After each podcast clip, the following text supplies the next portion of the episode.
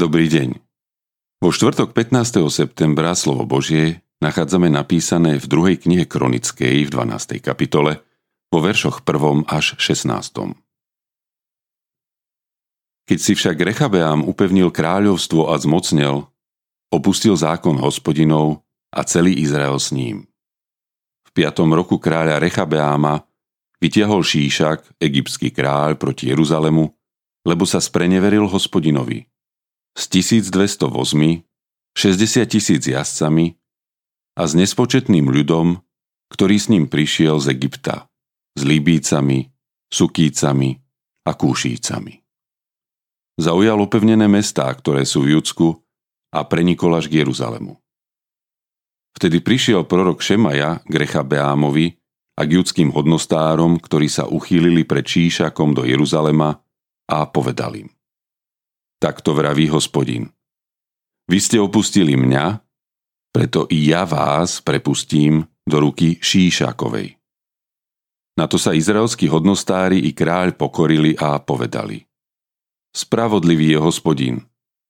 Keď hospodin videl, že sa pokorili, oslovil Šemaju.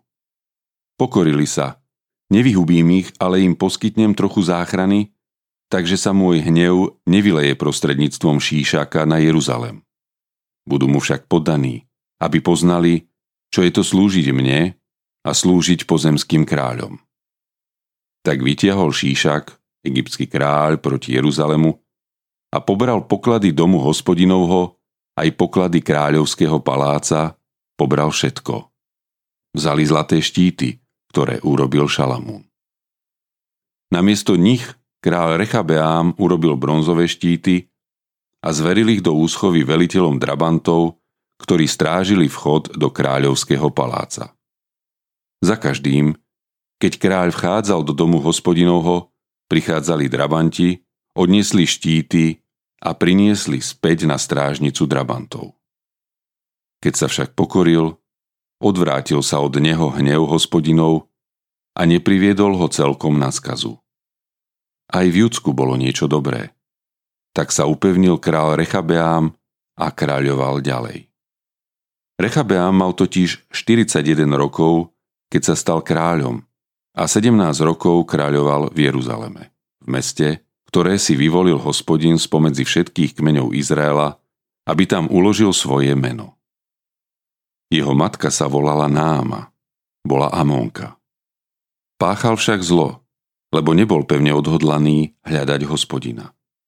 Skoršie i neskoršie Rechabeámove činy sú zaznačené ako rodové zápisy v dejinách proroka Šemaju a Vidca Idu.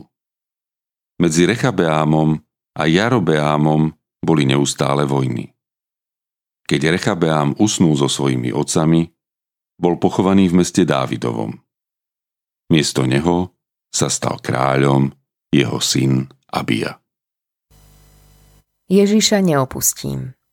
Je zjavné, že hospodin si všíma, či sme mu verní, či ho neopúšťame, či sa mu nespreneverujeme a či sme pevne odhodlaní hľadať ho. Ak nie, má to neblahé následky. Niekedy nie len pre nás samotných, ale aj pre naše okolie. Pre neveru Rechabeáma celý národ trpel pod cudzou nadvládou. No pán kráľa ani tak neopustil. Hospodin si všíma, aj keď sa pred ním koríme keď ho pevne, odhodlane hľadáme, keď dôverujeme jeho slovu a keď ho milujeme. Nezabúdajme na to. Naša dôvera, poslušnosť, láska k pánovi nikdy nie je márna. Keď Rechabeám videl valiacu sa pohromu v podobe egyptského vojska a keď počul Božie slovo od proroka, pokoril sa. Aj keď naša kapitola z písma v závere hovorí, že Rechabeám páchal zlo, v niečom nám môže byť dobrým príkladom. V ťažkej životnej situácii hľadal pána Boha, počúval jeho slovo, vracal sa k nemu. Bratia a sestry, príde choroba, zármutok, starosť, trápenie. Neľutuj sa, nezloreč, nereptaj. Pokor sa pred pánom. Potvrdzuj mu svoju lásku a poslušnosť. Vyznávaj mu svoje hriechy a neopúšťaj ho. On je hoden našej dôvery lebo u nikoho iného nenájdeš odpustenie, zmierenie, požehnanie a väčší život. Pána Ježiša za žiadnych okolností neopusť. Autorom dnešného zamyslenia je Boris Mišina. Modlíme sa za cirkevný zbor Radková.